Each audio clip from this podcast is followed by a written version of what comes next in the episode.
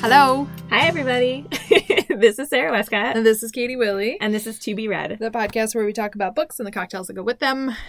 Yes, how are you? I'm great. I'm so excited to talk about this book. We won't talk about it yet, but I did want to say something really quickly before we start, like, crazy, preamble. I don't know if you saw that Michael Gambon died yesterday, and he plays Harry Potter. I'm sorry, he plays Dumbledore in all of the Harry Potter movies from 3 on. Okay, and so I just wanted to mention that right off the bat because today. You're like, a little bit sad. I'm sad. I saw it this morning and it was like it struck me. It was like, oh my god. I mean, he was 82 years old. He died peacefully in his sleep, like nothing. That's beautiful. I know. And when I saw it, I was just reminded of how I always felt about him as Dumbledore. He got kind of a bad rep as Dumbledore because he wasn't the original Dumbledore. Yes, people hated him as Dumbledore. They liked Richard Harris much better than him typically, and that's not my experience with him. Yeah. I actually really adored him as Dumbledore. I thought he played the part so much better than Richard Harris. There was like a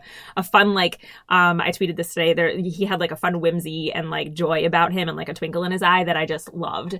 And I thought that he was like the epitome of Dumbledore to me. That's beautiful. So, really? So I was bummed about that, but I wanted to just throw it out there because, this is a book podcast and we love Harry Potter. So rest in peace, I guess. Absolutely. On to other things. Katie, how are you doing? What's going on? I'm okay. Yeah. We're just blasting through COVID in my household. Yeah. So it hit Adam and then it hit me. And unfortunately, me and Adam shared a drink before he said his throat hurt. And then I tested him and I was like, bah. Yeah. And then I tested for a couple days, and it just kept showing negative, and I was like, maybe I'm going to be okay. No, it doesn't work like that. Yeah. So it kicked my butt for a couple days, but then it was like, okay. All right. I'm currently a year on from my first bout with COVID, and I was very nervous yesterday that I was getting it again. And, I just had, like, my head felt a little bit too big for my body. When I was reading, I was dizzy. Like, I couldn't focus on things and stuff, and I was like, oh, God. So I actually ended up taking a test yesterday, and I'm negative. But so a year ago is when I got COVID, and I had to not run a race that I was supposed to run because I had COVID. Yeah. And they deferred it to this year, and that race is on Sunday. So I'm like, I swear to fucking God, they won't let me defer it again probably if I tell them, hey, I got COVID again, I can't come and run. Which race is it? It's in New Hampshire. It's Hampton Beach Half Marathon, Smutty Nose Half Marathon. And John and I are leaving tomorrow. I'm taking half day. We're going out, just the two of us. So we're going to spend the weekend in Hampton Beach. So nice. I'm really excited. That'll be fun. Super excited. Can't wait. I leave work tomorrow at 11:30. And, we're going to spend all of tomorrow probably just eating and drinking beer. And then Saturday. What a way to prep for a race. Yeah. Well, the race is not till Sunday. Yeah. So Saturday is going to be a little bit more chill. We're going to do, like a little sightseeing and stuff. And probably, I'm sure that I will do a little bit of drinking on Saturday, but not excessively. Yeah. And I will be smart about it. So I'm looking forward to that. I'm excited. Yeah. I had said to Luke that I wanted to just get on a plane tomorrow and me and him go away. Yeah. Someplace. Yeah. I mentioned Disney, obviously. You always mention Disney. But, it's been a lot of years of my birthday that we've been in Disney area or on vacation, and this year we're not. And I'm just kind of like, I kind of really like going on vacation for my birthday. Yeah, so, whatever. You are mentioning your birthday, which is tomorrow. Mañana. It is tomorrow. Which is a work from home day, which is a fantastic thing. Oh, that's good. Yeah. That's good. Yeah, people are like, you're going to take your birthday off? And I was like, no, it's Friday. I work from home, so it's not really that bad. Yeah. I don't have to see people. Oh, that's awesome. That's awesome. You guys going to do anything special? We were going to do something, but then we were like, let's just push it out another week just to make sure nobody else in my household gets COVID. Makes sense. And then there's an Oktoberfest on Sunday that I was looking at going to because I thought that would be fun. And then it's not really like an Oktoberfest. It's more like just a German food buffet. And I'm like, nah. I'm good. I like German food, but like I'm looking for like an actual Oktoberfest. Right. And we have a wedding on Saturday. So there's a whole bunch of them on Saturday, but. We're going to a wedding. Right. Yeah. Oh, the day after your birthday, you got to go to a wedding. I guess it's kind of like a... Yeah, and then I have a 8 a.m. soccer game to drive a child to on Sunday morning. So... This is why I hate soccer. In my opinion, soccer is the worst. You know what? If my kids weren't good at it, I'd be like, I don't think you guys really should be playing. No, I hear you. I know you're having sort of fun, but they're both actually really good at it. I know. Sophie wants to start playing, so yeah. I'm like, I'm gonna have to sit through soccer, and I really don't want to. It's just a sport I really. It's so bizarre to me because I was like that until I actually watched my child and my kid. Like a lot of Adam's team is really good, and then Eric hasn't gotten to the point in time where he's actually playing on an actual sort of sized field instead of a quarter of a field. So right. Stupid. Yeah. But I find it amusing. I'm fairly good friends with a lot of Adam's teammates' moms. Mm-hmm. So we have the soccer moms, and I'll say to Luke, I'm like, oh, the soccer mom group is blowing up right now or whatever. Yeah. And I want nothing to do with any of Eric's teammates' moms. I'm just like, I'm good. I'm full. Yeah, I don't need another group. It's a lot. It's a lot. Yeah. Anyway, have you been reading anything? It took me a long time to read this. Really? Yes. So I also was really annoyed with work, and I started a puzzle, so I was distracted with a puzzle, and I haven't read anything else. Okay. All right. I just started our book club book, so I'm hoping I'm going to have that done by Monday. Gotcha. I did read the newest T.J. Klune book, In the Life of Puppets. Okay. As good as Under the Whispering Door? I think I enjoyed it. Okay. I enjoyed it thoroughly. Not as it didn't hit me as hard as that one did. It was a great story though. I really liked it. It was kind of like a retelling of Pinocchio in a way. Okay. What's it called? In the Life of Puppets. Okay. And it's basically about humanity has been wiped out, and the world is just machines, and it's kind of about there is one human, and he's trying to create a family basically with these machines that he has, and okay. It's really a good story. I liked it a lot. Nobody is funny like T.J. Klune. His shit is fucking hysterical. I laughed out loud so many times reading this. That's awesome. It's just such good, sarcastic humor. I fucking love that. I love that. So I thoroughly enjoyed reading it. It just didn't... It wasn't, as emotionally resonant to me as something like Under the Whispering Door. Yeah. But it was good, and I do recommend it without question. Nice. So I will definitely add that to the pile. Yeah. And I'm gonna probably start a Rachel Hawkins book tomorrow. Not The Villa, Reckless Girls, I think. Okay. I don't think you read that one. Mm-mm. No, but you read The Villa, right? I did read The Villa. Okay, like that one's on my list as well. And that one was available too, and it was between those two. And I was like, I bet I've had the Reckless Girls one on my list for so long. Let me just go with that one, and it'll probably be a quick read. So we'll see what happens. But did you read the book club book? I didn't. Okay. I didn't. No. I just started it, and it seems like it's going to be really... I think I'm really going to like it. Okay. If it goes the way I feel like it's going to go. Okay. I have to get it from the library. It's still waiting for me at the moment. But anyway, why don't we move to our prologue? Yes. We got a lot to talk about today. Sure you do. Let's do it. The prologue. Okay. So, Katie, we read The Amber Spyglass by Philip Pullman. Once again, probably my favorite book of all time. And I'm excited to talk about it with you. Little nervous that you didn't like it as much. But I think after our conversation, maybe you'll look at it a little bit differently. Anyway. It was published on October 10th, 2000. This completes, the trifecta of books here, and the trifecta of interesting objects. So in the first book, we had the alethiometer, which was a truth-telling device. In the second book, we had the subtle knife, which basically can cut through any world and cut through any substance. And then in this one, of course, we got the amber spyglass, which is a device that physically can view dust.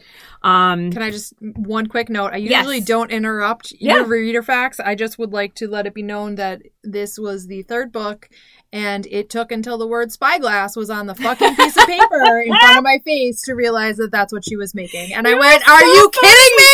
You were so funny because it was the same thing with the knife. I know. Okay. I got to it and I was like, Was the Golden Compass a problem for you too? Or... Well, she didn't actually refer to it as a compass. No, so I figured that out without it. But okay. I probably... Gotcha. Whatever. So my last fact is just a Pullman quote that I really liked because it kind of encompasses, why he wrote this story in the first place. So I got this from Wikipedia, and basically it says, let's see, The Amber Spyglass is partly a reevaluation of the biblical tale of Adam and Eve. Pullman said Lyra's sexual awakening is exactly, this is a quote, is exactly what happens in the Garden of Eden. Why the Christian church has spent 2,000 years condemning this glorious moment, well, that's a mystery. I want to confront that, I suppose, by telling a story that this so-called original sin is anything but. It's the thing that makes us fully human. So I really liked that quote. And, you know, as you read this book, you realize, you know, this whole story is just about growing up, like growing up in a sense, children into adulthood, and also adults growing up and getting kind of realizing that what they're fighting for isn't always the greatest thing. You know what I mean? So those are my facts. So why don't you give us a rundown, Katie? The forces of all the worlds are mustering to take part in Lord Asriel's daring rebellion, and two tiny but fierce Vespian, that's how I said that, spies have been charged with bringing Lyra and Will and the subtle knife to the fight. But Lyra and Will have their own promises to keep. They mean to travel to the land of the dead, a grey-lit world where no living soul has ever gone. Everyone is making sacrifices, witches, angels, armored bears, and more. But as dust drains from the world, the fate of the living and the dead will come to depend on Lyra and Will and the devastating choices they must make. Oh, that was quick. That was a quick one. Okay. It's so funny because mine is that clearly, like, mine is different, you know, on the back of my book. So it's always funny to read, like, hear what the ones that you got. I agree. So real quick. What are we reading or what are we drinking? The only other thing I want to say is that, where is it? I bought this from Pango. I didn't lose it. Is there a note in there? It probably fell out when we stood it up to take the picture. It came with two receipts from Barnes and Noble from when the person bought it. I wonder if they're... You found them. It is a survey of Barnes and Noble and $1 off a grande or larger Starbucks or Teavana. Oh, that's funny. When did they buy it? What does it say? Well, you had to visit the cafe between 11/1 and 11/27 in 2019. Interesting. And I don't think that they actually read this book. The spine was not cracked until I read it. And that's funny. It got shoved in there, and that's where it stayed. And they're just like, let me sell this on Pango now. Yep. I never read this. And not interested. I think I only bought it for like $1, which was fantastic. Like, thank you. Yeah. Exactly. All right. What are we drinking? We are drinking. It looks delightful. I'm so excited. It is called The Spyglass because, you know. Of The Spyglass. Because that's what we read. It took me till page, what page was it? 273. Oh my gosh. That's funny. It is more than halfway through the book without question. Yeah. It is muddled cherries, also known as grenadine, and aged rum, also known as just regular rum, and it is lemon juice and bitters and orgeat.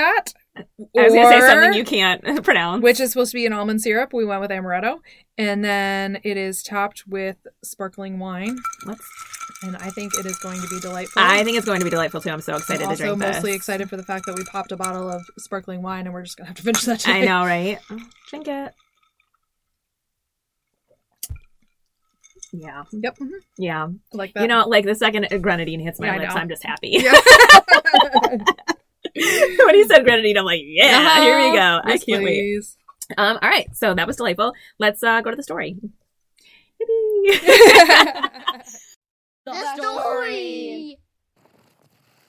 I have so much to say about this book. I'm actually kind of like scared about like taking this book on, but you know, everybody who listens to us realizes that I'm not a scholar. Like, I don't, you know, whatever. I'm just, basically, I'm taking things that I just really enjoyed and, like, things that taught me something and meant something to me. At any rate, how did you feel about this book, Katie? So, I already said it took me a while to read this. Yes. And I've been dreading this point in time because I know how much you love this book and this trilogy, and I kind of didn't really care. Yeah. Like... And I know that there's underlying stuff, and one of my notes is, in my head, I don't think I actually wrote it down. I love the concept of trilogies. I love the way the first one does one part, and the second one does another one, and the third one, you see all of it come together, and you see, like this one, you saw the witches come, and you saw the armored bears, and you saw Lord Asriel and Mrs. Coulter, and it all was just coming together, and Roger came back, because... Fuck yeah, he did. You could tell me he's dead. Trying to, like, but I don't remember, you know, if you remember this, but when we were talking about The Subtle Knife and you kept saying, oh, I guess we're not going to see Roger again. And I was just like, You're like, so, spoiler alert, Roger is dead. And I was like, okay. So when he, like, hit the first interlude, I was like, yes! Yeah. Felt really smart. And then, so the concept of the trilogy, I really enjoyed that part and seeing how it was all going to tie together. Mm-hmm. And we've talked about before, when you reread a book, you're picking up on other stuff. I am 1,000% positive, a whole shit ton of your notes, I'm going to go, oh. Yeah. And I think I had a lot going on while I was reading this, both with work and home and just everything that I couldn't really focus on it. Yeah. So there was points in time where I'm like, where are they? What is happening? Yeah. And I think that I wasn't able to give it the full attention that it needed. Yeah. But I was glad I did like the way that it ended and how all of the pieces came together. And I obviously did get the general moral of that it was Adam and Eve, and I got all that. I didn't have to be hit over the head with that. And there was a couple of things at the end, a couple good quotes and like morals of life that I really did appreciate. Yeah. But for the most part, I liked it enough because I know you loved it, and I know I want to talk about it with you. So I'm glad that I did read it so that we can talk about it. I'm glad that we finished a whole trilogy together. I think that's really cool. To talk. Yeah, I think so too. I think now we get to talk about it, and like I said earlier, I really hope that some of my talking about it and excitement about some of these things and, you know, some of my notes and like what I picked up on a second reading and like more connection might help you to have enjoyed it better. And I know it will, because that's part of what I enjoy about our conversations is that if there's something that you notice that I don't, or vice versa. Absolutely. There was one book where, I don't even remember what it was. I think Blackbird Cafe, where I was like, oh, the cat was, then the bird were the people. And you're like, wait, what? I did not get that whole the dynamic of having conversations with you about books is really agreed. What I love about 100%, the whole thing. So 100%. And like sometimes we read things that we might not enjoy that much. And I didn't throw it across the room at any point in time and go, "This is fucking stupid." Yes, exactly. So, thank goodness. Thankfully, we haven't had a book like that we've read. I'm sure one is coming at some point. Yeah. We'll talk more about that in the future, but I guess I'm just gonna jump in because I don't know what you know. Do you have any notes that you want to pop out first? I have a couple, but I assume you're gonna kind of go through some things, and when mine are applicable, I'll jump in with them. Yeah, does that work? Because I don't have that too many of them. I actually, when I was going through, I was preparing yesterday. I had maybe 3 more notes, and as I was, you know, preparing, I was just like, I don't need this one. This is unnecessary. It's redundant. Yeah. And I'm just like, okay, I was glad that I did it, but I still ended up with literally like almost an entire packet of flags. The entire packet of flags. I don't know how many flags this is. I didn't count them. It's a lot. That's all I know. And I also stopped taking notes because I knew you were going to touch on literally everything.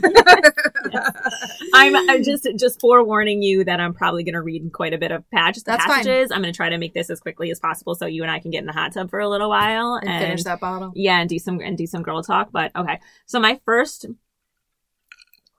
note was on page 17 of my book. I'm sorry. You know, obviously our book. Just out of curiosity, how many pages did your book have so we can see how close they're going to line up? 465. Okay. How many are yours? 518.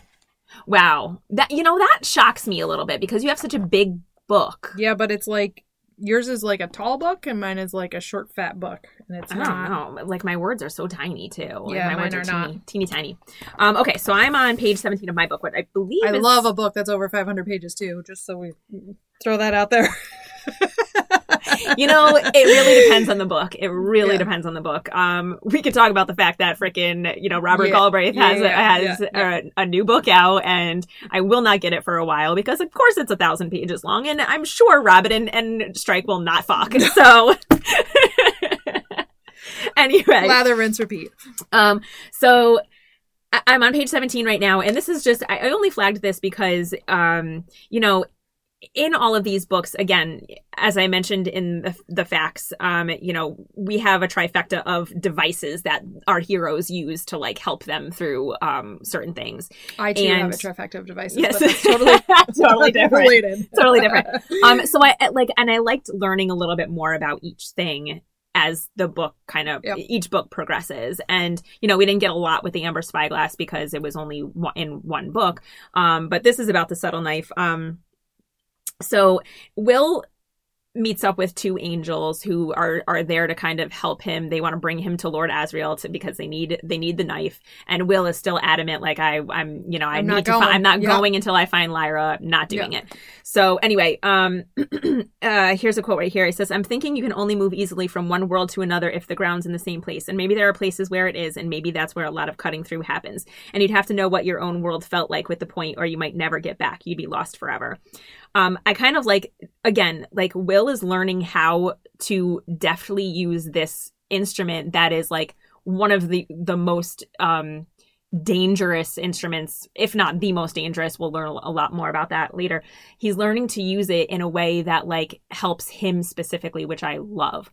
Like he is learning something about himself that is like, if I feel this, if I think this certain thing and I feel this, like I know that that's my world. That's my world. Yeah. And I know that this is Lyra's world. And he can feel like certain things just by like the tip of the knife touching it and like it running up his arm. It just was really cool.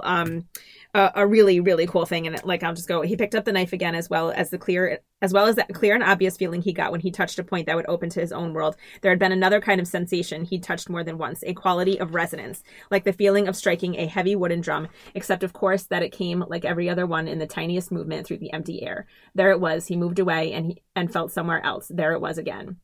He cut through and found that his guess was right. The resonance meant that the ground in the world he'd opened was in the same place as this one. So it's kind of neat. Like he's just learning like, okay, I know that if I'm here. If it feels like this, yes, it's got to be the same plane. Right. So I thought that was kind of neat. Just like, learning. We're learning the power of the knife as he's also learning it. Of course, he's much better at it.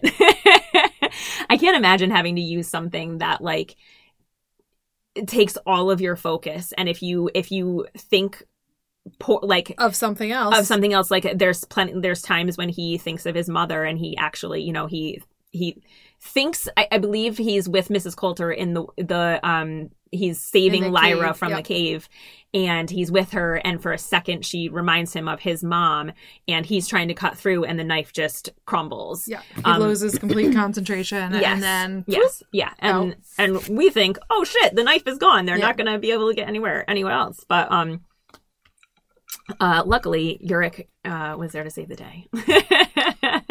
It's not Yurik. I say Yurik. Okay. I think Yurik. Yurik. I mean, I think the first time I read it, I said it that way, but I watched the show and I'm pretty sure they say Yurik. Okay. Yeah. Bjarnason. Yurik Bjarnason. Bjarnason. Like Bear said. I always read it as like bear. He's a bear. But luckily they have him, and he is a forger of metals, and he does a pretty fantastic thing by, even though he doesn't want to, he reforges the knife so they can complete their task because he knows that they have to. So yeah, that's pretty cool. Moving on, I guess. We'll go to page 28. I have a couple of I'm going to skip around a little bit because things are kind of connected in a way, and I'm going to jump around a little bit. So let's see. So the first thing I'm going to touch on here is we definitely learn a whole lot about the authority. Yeah. And, the creator. And then we learn of this guy called Metatron, who is the authority's regent, basically. His, like, dick I had sucker. A really hard time not saying Megatron every time I read it. Metatron. Anyways. Personally, I feel like they didn't really... This. If I have one gripe about these novels, it's that they're trying to create, they're trying to fight this war against what the authority, and that's not really super fleshed out. But at the same time, I don't really think it's the point of the story. Right. And I think that it also could have been a way for him to subtly point barbs at the church and not be like, I'm talking about and lay it all out. Yes. It's yes. the subtleness of it. Yes. Like, clearly he has issues with religion. A lot of people do. And I don't think he's wrong in his stance on it. It is pretty stark how, like, pissed off he is about religion and how it basically, especially Christianity, there's just too many people who think, you're not Christian, you're not good. You know what I mean? Mm-hmm. So there's a lot placed on that. But anyway, here they're talking about the authority, Balthamos, and what's the other guy's name? What's the other angel's name? Baruch. They were very interesting, but they are not in the story very often. He said, okay, Balthamos said quietly, the authority, God, the creator, the Lord, Yahweh, El, Adonai, the king, the father, the almighty. Those were all the names he gave himself. He was never the creator. He was an angel like ourselves. The first angel, true and most powerful, but he was formed of dust as we are. And dust is only a name for what happens when matter begins to understand itself. Matter loves matter. It seeks to know more about itself, and dust is formed. The first angels condensed out of dust, and the authority was the first of all. He told those who came after him that he had created them, but it was a lie. One of those who came later was wiser than he was, and she found out the truth, so he banished her. We serve her still, and the authority still reigns in the kingdom, and Metatron is his regent. So, and that's like, we're learning about the authority, but we're also learning more about dust and what the hell is it, mm-hmm. So I think, let's see, I'm going to skip to page 54. It said, Baruch said, well, there is a world of the dead where it is and what happens there. No one knows. My ghost thanks to Balthamos. This is so hard to read. Never went there. I am what was once the ghost of Baruch. The world of the dead is just dark to us. It is a prison camp, said Balthamos. The authority established it in the early ages. Why do you want to know? You will see it in time. My father has just died. That's why. He would have told me all he knew if he hadn't been killed. You say it's a world. Do you mean a world like this one? Another universe? Balthamos looked at Baruch, who shrugged. And what happens in the world of the dead, Will went on. It's impossible to say, said Baruch. Everything about it is secret. Even the churches don't know. They tell their believers that they'll live in heaven, but that's a lie, if people really knew. And my father's ghost has gone there, without a doubt, and so have the countless millions who died before him. So we're going to find out a lot about the world mm-hmm. of the dead, and it has to do very much about what Lyra and Will ultimately have to do, which, is pretty beautiful in the end. That was possibly one of my favorite parts is yes. the end result. Yes, exactly. And I cannot wait to get there. Let's see. I'm skipping now to 188. I think we're still... Okay, so now we're back again with the creator and what he's created. And it says, let's see, this is angelic knowledge, said Agonway. It shocked some of us, too, to learn that the authority is not the creator. There may have been a creator or there may not. We don't know. All we know is that at some point the authority took charge, and since then angels have rebelled and human beings have struggled against him, too. This is the last rebellion. Never before have humans and angels and beings from all the worlds made a common cause. This is the greatest force ever assembled, but it may still not be enough. We shall see. So, again... like more authority stuff. We're trying to learn why are they going after it? What is the point of all of it? But what I love about it is like they're telling us right now the authority is an autocrat, like yes. authoritarian. It's very much like I'm going to be in charge. I'm going to tell you that I created everything, even though it's not. I'm going to tell you there's a heaven, even though basically what I'm doing is just pushing these people to the underworld. Yeah. And that's where they're going to live out their days when they're dead. There's no heaven. That's it. No. But I'm going to tell you that there is so that you listen to me, because as long as you listen to me and you do as I say, then you can get to that heaven. Precisely. Yes. Yes. Which is, it's frustrating. It's very frustrating because then, I mean... Again, I'm not a believer. I don't think there's anything after this. I would love to be proved wrong. I would love to be proved wrong about this. But, I just don't see it. So for me, it's very much like, this is what I think. Mm-hmm. Religion has told us that there is something after, so we don't fear death quite as much, I guess. But it's forever and always going to be... somebody's guess. Right, exactly. Best guess. Yeah. Okay, so that's that stuff. Let's see. What else do I got? So on the subject of the authority, it's less about the authority and more about...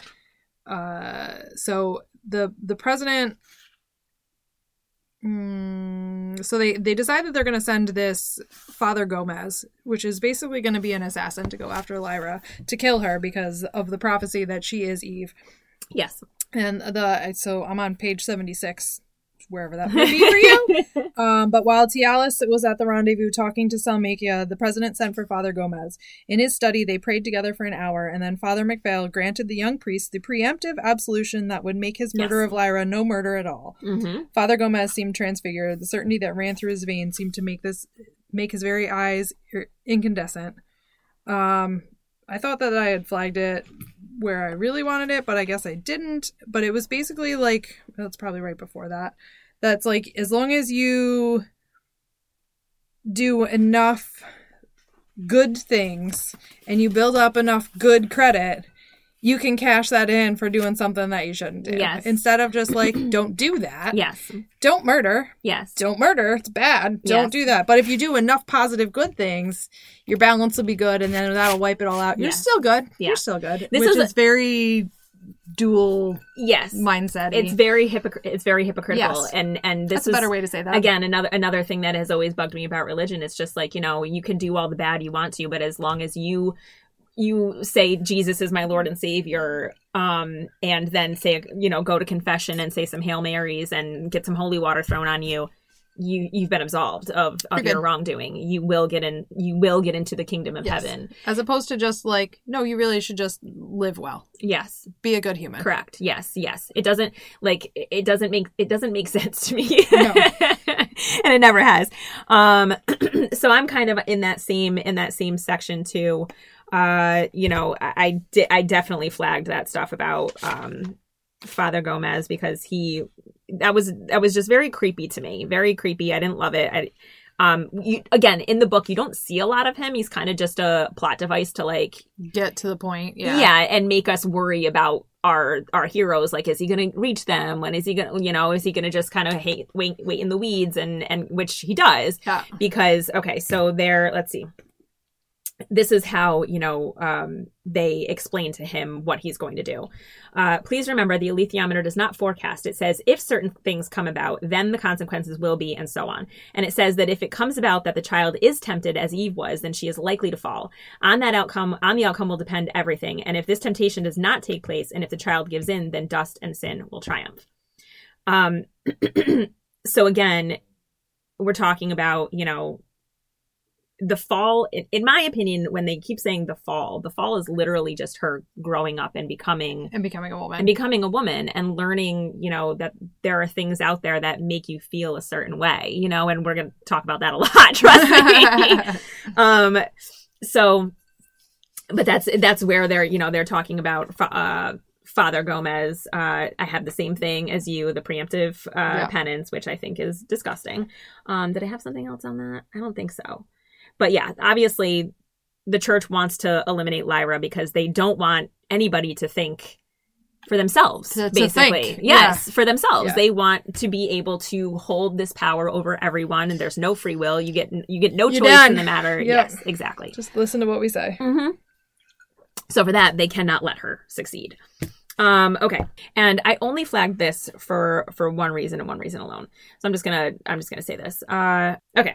So right now, Will has reached Yorick Bjarnason. He found him, and you know, basically like the same as Lyra did. He kind of tricked him into fighting him, which I think. Did you mark this down? So I didn't flag that, but I flagged when, and I'm gonna call him Eirik, and Lyra meet up, and Eirik is explaining why he went with Will. Yes. So the part where he's like, he bested me, but so you had to. Yeah. So there, I haven't, you know, basically he Will says, you know, I'm gonna fight you. I don't need anything. Why don't you? Or I all I need for it to be a fair fight is you give me a piece of your armor. And of course he gives him his helmet, and Will just fucking around, just, you know, cuts right through it. Like, and he's butter. Like, oh, I cannot fight you. This is not, you know, whatever. And then, you know, they become, if not friends, at least acquaintances and you know, travel partners. With the same intention of finding her. Correct. Exactly. So there's this one quote down, and it's on page 101, and it says, "But eventually the river narrowed and deepened again, and soon ahead of them began to rise the mountains of the great Central Asian plateau.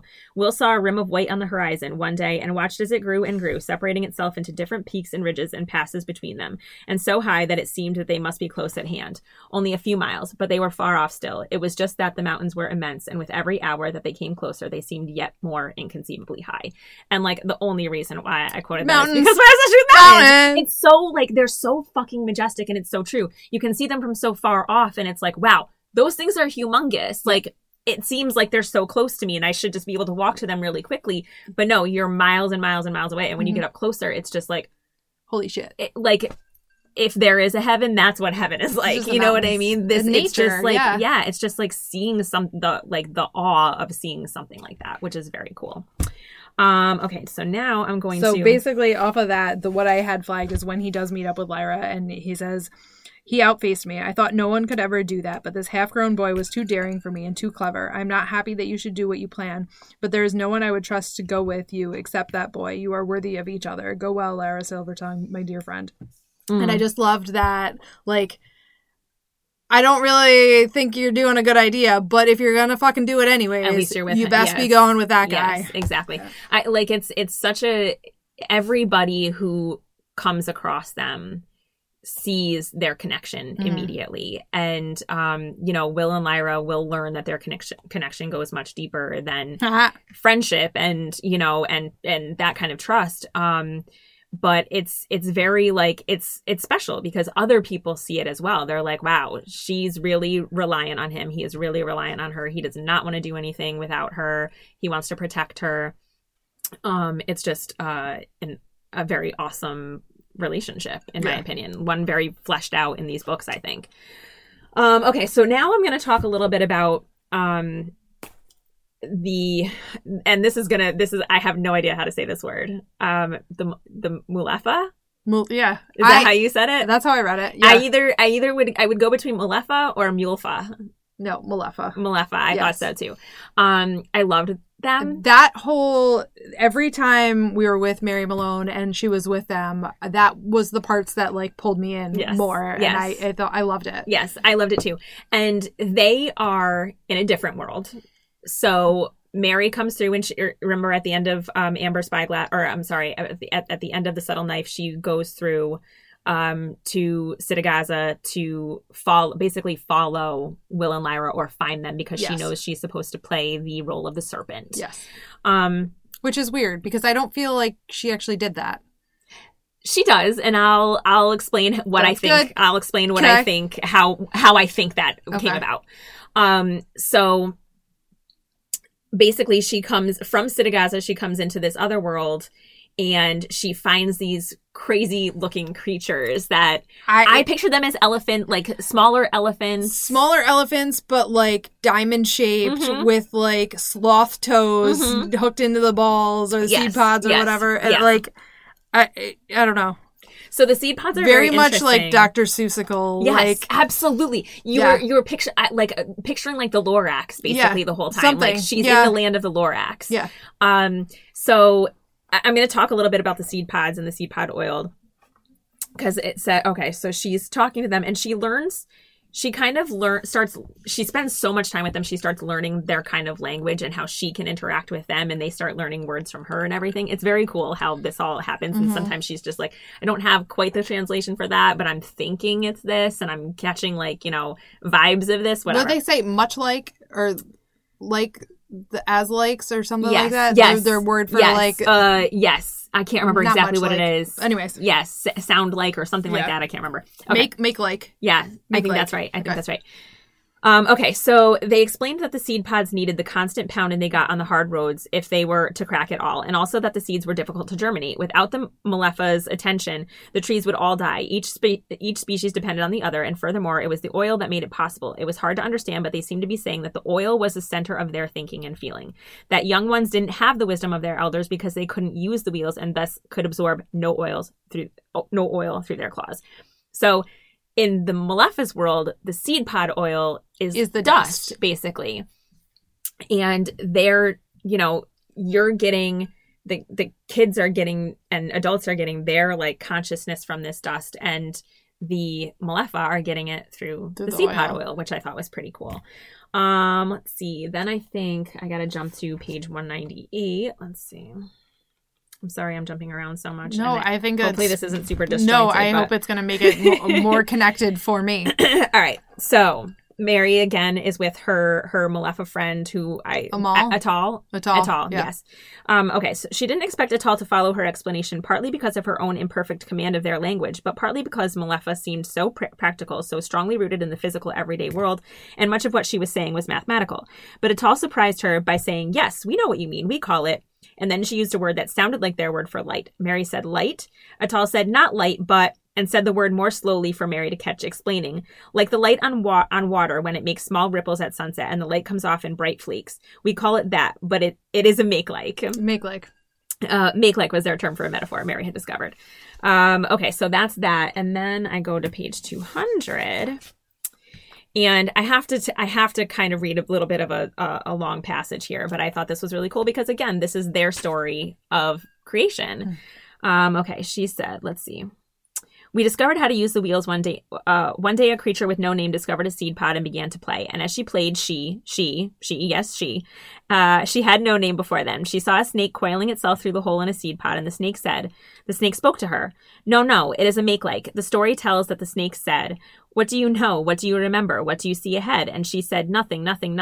So the snake said, put your foot through the hole in the seed pod where I was playing, and you will become wise. So she put a foot in where the snake had been, and the oil entered her blood and helped her to see more clearly than before. And the first thing she saw was the seraph. I don't remember what the seraph was. It was so strange and pleasant that she wanted to share it at once with her kindred. So she and her mate took the seed pods, and they discovered that they knew who they were. They knew they were Malefa and not grazers. They gave each other names. They named themselves Malefa. They named the seed tree and all the creatures and plants because they were all different, said Mary. Yes, they were. And so were their children, because as more seed pods fell, they showed their children how to use them. And when the children were old enough to ride the wheels, they began to generate the seraph as well. And the seraph came back with the oil and stayed with them. So they saw that they had to plant more seed pod trees for the sake of the oil, but the pods were so hard that they seldom germinated. So the first Malefa saw that they must do to help the trees, which was to ride on the wheels and break them. So Malefa and seed pod trees have always lived together. So I thought that was kind of cool. It was just showing, basically like the circle of life in a way. Mm-hmm. Without one, you can't have the other. Yes. It's almost like the chicken and the egg, which came first. Yeah. You know what I mean? This story, it seems like the Malefa kind of came first in the form of grazers, and then they figured out how to use the tree and keep it going. Yeah, exactly, because the snake helped. Yes, the snake was the tempter. Yeah. So I thought that was kind of neat. A cool parallel there. That's also obviously a direct comparison to the Garden of Eden. Right. And exactly. The fruit of the wisdom tree. Yes. So next I want to talk a little bit about Mrs. Coulter. So the only note I have about her, mm-hmm, on page 204-ish, mm-hmm, Mrs. Coulter's change of heart is hard to believe. Yes. I found it very fake. Yes. I found it very, very, yes, very, very, very hard to believe. Yes. Please, she said urgently, listen to me first. I can help. I've been closer to the heart of the magisterium than anyone you're likely to find again. I know how they think. I can guess what they'll do. You wonder why you should trust me. What's made me leave them? It's simple. They're going to kill my daughter. They daren't let her live. The moment I found out who she is, what the witches prophesy about her, I knew I had to leave the church. I knew I was their enemy and they were mine. And I was like... You're full of shit. It's hard to believe. You're full of shit. It's difficult to believe because of all this shit that she has put little kids through to begin with. Yep. I mean, you go back to the first book and she's literally the main person bringing these kids to Bolvangar or whatever. Yeah. So she can cleave them. For them to be cleaved. And the second she sees that her daughter is in one, she tries... She takes her out and whatever. So that makes you a good person because you're saving your own daughter. So I've got a couple of things here. Okay, on my page 125, it said... let's see... This is when Will is actually talking to Mrs. Coulter. This is their first meeting. He comes to the cave to save Lyra, and Lyra is under the sleeping potion. Let's see. If Mrs. Coulter saw his reaction, she didn't show it. She went on, look, Will, I don't know how you came to meet my daughter, and I don't know what you know already, and I certainly don't know if I can trust you, but equally, I'm tired of having to lie. So here it is, the truth. I found out that my daughter is in danger from the very people I used to belong to, from the church. Frankly, I think they want to kill her, so I found myself in a dilemma, you see. Obey the church or save my daughter. daughter, and I was a faithful servant of the church too. There was no one more zealous. I gave my life to it. I served it with a passion. Is this where you came in? But I had this daughter. I know I didn't look after her well when she was young. She was taken away from me and brought up by strangers. Perhaps that made it hard for her to trust me. But then she was growing up. I saw the danger that she was in, and 3 times now I've tried to save her from it. I've had to become a renegade and hide in this remote place, and I thought we were safe, but now to learn that you found us so easily, well, you can understand that worries me. The church won't be far behind. And they want to kill her, Will. They will not let her live. Why? Why do they hate her so much? Because of what they think she's going to do. I don't know what it is. I wish I did, because then I could keep her even more safe. But all I know is that they hate her, and they have no mercy. None. So yeah, I'm with you.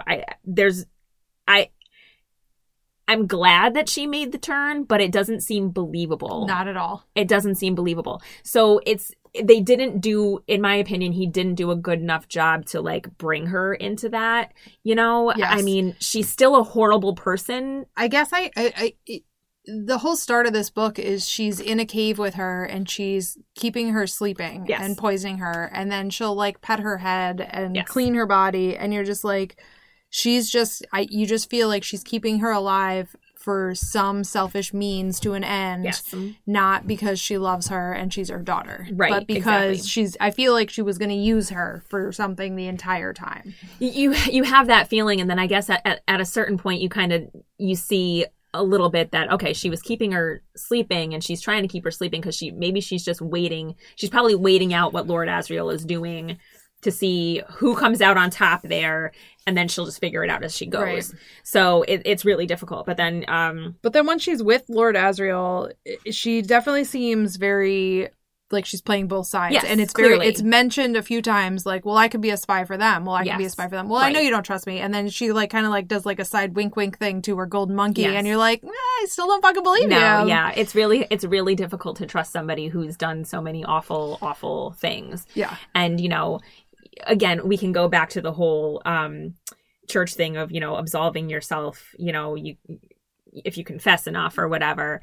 And I think it's just they're trying to convey that she's becoming a little bit more enlightened, moving away from the church and, you know, whatever. Let's see. But I do have more to say about her. I'm on my page 183. It says, I have been the worst mother in the world. I let my only child be taken away from me when she was a tiny infant because I didn't care about her. I was concerned only with my own advancement. I didn't think of her for years, and if I did, it was only to regret the embarrassment of her birth. But then the church began to take an interest in dust and in children, and something stirred in my heart. And I remembered that I was a mother, and Lyra was my child. And because there was a threat, I saved her from it 3 times now. I've stepped in to pluck her out of danger. First, when the ablation board began its work, I went to Jordan College and I took her to live with me in London, where I could keep her safe from the board, or so I hoped, but she ran away. Like, that kind of pissed me off. It's like, oh, you're blaming your daughter. Yeah. Whatever. The second time was at Bolvangar when I found her just in time under the blade of my heart nearly stopped. It was what I had done to other children, but when it was mine, oh, you can't conceive the horror of that moment. I hope you never suffer as I did then, but I got her free. I took her out. I saved her a second time. But even as I did that, I still felt myself part of the church, a servant, a loyal and faithful and devoted servant, because I was doing the authorities' work. And then I learned the witch's prophecy. Lyra will sometime soon, be tempted as Eve was. That's what they say. What form this temptation will take, I don't know. But she's growing up after all. It's not hard to imagine. And now that the church knows that too, they'll kill her. If it all depends on her, could they risk letting her live? Would they dare take the chance that she'd refuse this temptation, whatever it will be? So again, you know, we're hearing more. I'm better now. I can do this. I'm good. Yeah. I'm still not done with Mrs. Coulter. I hope you don't mind. Let's see. So I think this is when this is when she has gone back to the church to. She didn't say it to Lord Asriel, but he inferred that she's going there to spy for him. So yeah. She takes his fucking gyrometer. No, not gyrometer. Gyropter. It's the it was that machine. Yes, intention machine. Intention machine. Intention right? machine. Yes, yeah. Something like that. Okay. Let's see. My daughter is now 12 years old. Very soon she will approach the cusp of adolescence, and then it will be too late for any of us to prevent the catastrophe. Nature and opportunity will come together like spark and tinder. Thanks to your intervention, that is now far more likely. I hope you're satisfied. It was your duty to bring her here into our care. Instead, you chose to skulk in a mountain cave, though how a woman of your intelligence hoped to remain hidden is a mystery to me. There's probably a great deal that's mysterious to you, my Lord President, starting with the relations between a mother and her child. If you thought for one moment that I would release my daughter into the care of a body of men with a feverish obsession with sexuality, men with dirty fingernails reeking of ancient sweat, men whose furtive imaginations would crawl over her body like cockroaches. If you thought I would expose my child to that, my Lord President, you are more stupid than you take me for. I loved that quote because it's like, yeah, dirty fingernails. Tell me the one place that I would not trust my children to be alone, and it's a church. Like, there it is. Hell no. Mm-mm. So I kind of really loved that dressing down a little bit. Okay, now let's see more Mrs. Coulter, This is a big like change for her, you know. Okay, let's see. So now she's gone. She's with Lord Asriel again, and this is when the war is happening. And now she's going to Metatron, and she's trying to, with her womanly ways, like seduce him, basically. Okay, let's see. And she knew that her nature would have to answer for her, and she was terrified that what he saw in her would be insufficient. Lyra had lied to Iafur Raknison with her words. Her mother was lying with her whole life. Yes, I see, said Metatron. What do you see? Corruption and envy and lust for power, cruelty and coldness, a vicious probing curiosity, pure, poisonous, toxic, malice. You have never from your earliest years shown a shred of compassion or sympathy or kindness without calculating how it would return to your advantage. You have tortured and killed without regret or hesitation. You have betrayed and intrigued and gloried in your treachery. You are a cesspit of moral filth. That was, I loved that because at this, like, we're seeing like her change a little bit and wanting to help Lyra, but at the same time, her true nature is still there. It's still who she is. It's still who she is, and he can see it. Yes. So she doesn't even have to lie that hard because it's like, still part of her. You are you. I got you. You're filthy just like me. Yes, exactly. Well, he said, it will mean that when we join battle, we should have a new objection. My daughter and this boy have become separated from their demons somehow and managed to survive. And their demons are somewhere in this world. Correct me if I'm wrong. I'm summarizing wrongly, Mr. Basilides. Their demons are in this world, and Metatron is intent on capturing them. If he captures their demons, the children will have to follow. And if he can control those two children, the future is his forever. Our task is clear. We have to find the demons before he does and keep them safe till the girl and the boy rejoin them. So that's like, you know, Lord Asriel explaining. So this is another, like, Lord Asriel is having his own glow up of his own. Like, he hasn't cared about her in any sense, but now he's realizing, okay, my war isn't actually with the authority. It's trying to get Lyra and Will to do whatever they need to do. Yes. So I've come to this point, and this is now my objective. I've figured out now that what I was doing actually led up to this point. Let us get to here. Exactly. So that's both of Lyra's parents finally realizing that their objective is just to help her with her objective. Which, it has to be fairly demoralizing for both of them to be like, fuck. We both were like, all this time, and then it's like, shit, she's in charge of everything. Exactly. Like, we've spent all of this time, and like, both of them basically ignoring her for her entire life, not really giving a shit, not caring, nothing. And then, you know, they realize that she has this bigger part to play in this coming war. So it was neat, but again, at the same time, it's like, it's too little too late, you know? Glad that you're helping her, and like it became clear to you, but you know, they die helping her, and they do die in each other's arms, which I do love. You know, they clearly loved each other. Otherwise they would have killed each other a very long time ago. Yeah, forever ago. Yep. Yeah. So, so that's her parents. Right around the same time, I do have a question. Mm-hmm. Right around the same time as Mrs. Coulter's back with the authority, she gets her necklace taken that has a lock of hair from Lyra. Yes. And that is then used to build a bomb. Correct. And I couldn't figure out, and I wrote down, like, who actually was it that built the bomb? because I felt like I must have gotten confused, because now it seems extremely clear to me that it must have been the church or the authority, whatever you want to call it. But it at some point, I must have read something that I was like, wait, I thought they were the ones that didn't build it. But I don't. So it was the authority that built the bomb. Well, the authority is God. The God figure, but I don't know if that was who built the bomb specifically. But the president, certainly, King Lord President, the president had commissioned this bomb to be built. Okay. And the thing about the bomb was, if you had a lock of her hair or something, I don't know if it was just hair or if it was anything of hers, it was gonna find her in any world she's in. Yes, yeah. and kill her. And luckily, when it was happening, she was with people in the land of the dead who knew what was happening. She was how? Well, because Grumman or John Perry is a shaman, so I guess he just kind of figured. He figured it out. I guess so. Okay. I guess so. Okay. I don't really know exactly. I think wasn't it Lee Scoresby that was just like, "Yo, cut her hair out." That was John Perry. Was like, okay, you need to take the knife, that piece where that is, and exactly take that where she cut her hair, and you need to shave it off, and then you need to fucking cut a hole in another world, and you need to toss the hair, and they just get it done, and then the explosion happens. It's like that cartoon bomb where outside the world you put it in your mouth, and your mouth goes. Yup, exactly. Oh my God, that's such a freaking awesome. That's an awesome thing. So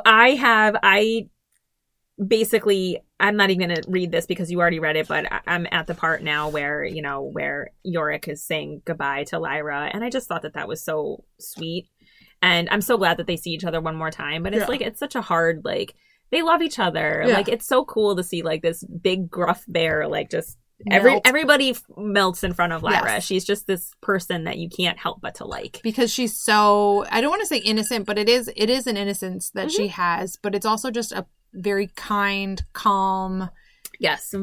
And she's almost wise beyond her years in ways, because she has been forced to grow up in a certain, a little bit quicker, even though she's not quite as grown up as, she is going to be by the end of the story. She has had to grow up in a different way because, she didn't have parents. She basically lived on her own in this college that nobody really paid much attention to her. Right. Nobody really wanted to deal with her, So, I don't know. It's just nice that we see, these little relationships come out. Let me see. I'm sorry. That's okay.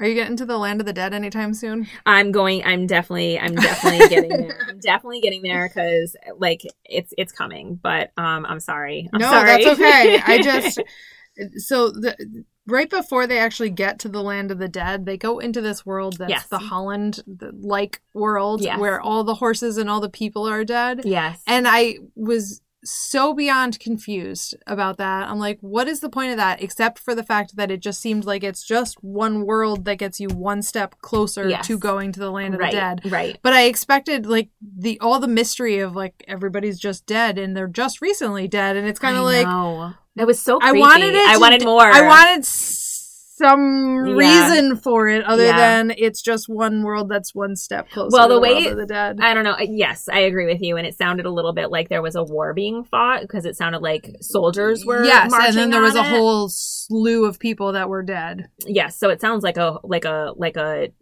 ransacking of a town in a war or something like that. And I agree with you. That was, my true crime mind was just I want to know more about them? Who killed everybody? Why did they kill everybody? Yeah. I'm interested. Why did they kill the horses? But, so they go to that world to, I believe they step into that world to escape from something else. I can't remember exactly what they're escaping in that situation. Maybe that's when they skip out on, they leave the forge from Yorick and go to this world. Yeah. And then, yes, it does get them one step closer to the land of the dead. I think that is the next one that they go to. Yes. Yeah. So they jump in there and we kind of learn that they need to, we learn something that your death is always kind of following you, just kind of behind you and hanging out or whatever. You have to just be friends with your death. Mm-hmm. And if you're friends with your death, then you can see your death, and then your death is just always right there. And I did love, it must have been in the land of the dead where they first walk into the one house, and it just very much reminded me of Charlie and the Chocolate Factory with all the grandparents sitting in one bed together with their death hanging out. I'm like, oh, it's Grandma Grandpa Bucket. Yep, exactly. I had the exact same reaction to it. Like, oh my God, that's kind of creepy. But what I love about it is, you know, they're all of these people are kind of freaked out by Lyra and Will because their deaths aren't following them, and they're not there. They're just like, where are your deaths? Where are your deaths at? So I'm on my page 237. Again, we're like, I believe they come to the place. This is where they're at, the house or whatever. Let's see. I wouldn't. So she's talking to one of the Gallivespians, whom I loved. We're not talking much about them. But no, they were. They just remind me of little fairies with deadly spurs. Yeah, and I loved them. I loved them. Let's see. So. I wouldn't let a child of my own speak to me in the insolent, high-handed way you're speaking, Lyra. Why I haven't punished you before? Then go ahead, punish me since you can. Take your bloody spurs and dig them in hard. Go on, here's my hand, do it. You got no idea what's in my heart, you proud, selfish creature. You got no notion how I feel sad and wicked and sorry about my friend Roger. You kill people just like that, and she snapped her finger. They don't matter to you, but it's a torment and a sorrow to me that I never said goodbye to him, and I want to say sorry and make it as good as I can. You'd never understand that for all your pride, for all your grown-up cleverness. And if I have to die to do what's proper, then I will, and be happy while I do. I've seen worse than that. So if you want to kill me, you hard man, you strong man, you poison bearer, you chevalier, you do it. Go on, kill me. Then me and Roger can play in the land of the dead forever and laugh at you, you pitiful thing.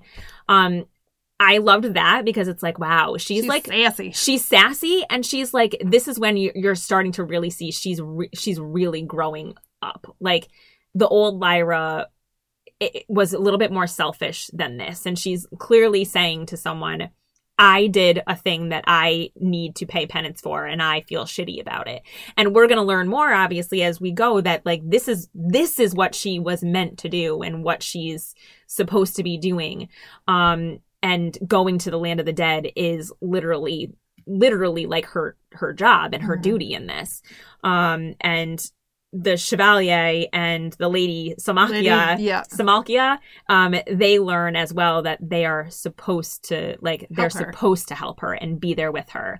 And they learn that, Lyra learns that through the alethiometer. Like, they have to be with us. Yeah. They're supposed to come with us. Are we supposed to, like, lose them? Yes. Or, yes. Oh, no, they're going to come. They play a part. They have to come. Yeah. So that was the first part of that. And I'm on, like, a Lyra kick right now. Let's see. Page 248. Okay, in all the life she could remember, Lyra had never been read to in bed. No one had told her stories or sung nursery rhymes with her before kissing her and putting out the light. But she suddenly thought now that if ever there was a voice that would lap you in safety and warm you with love, it would be a voice like the Lady Salmakia's. And she felt a wish in her heart to have a child of her own, to lull and soothe and sing to one day in a voice like that.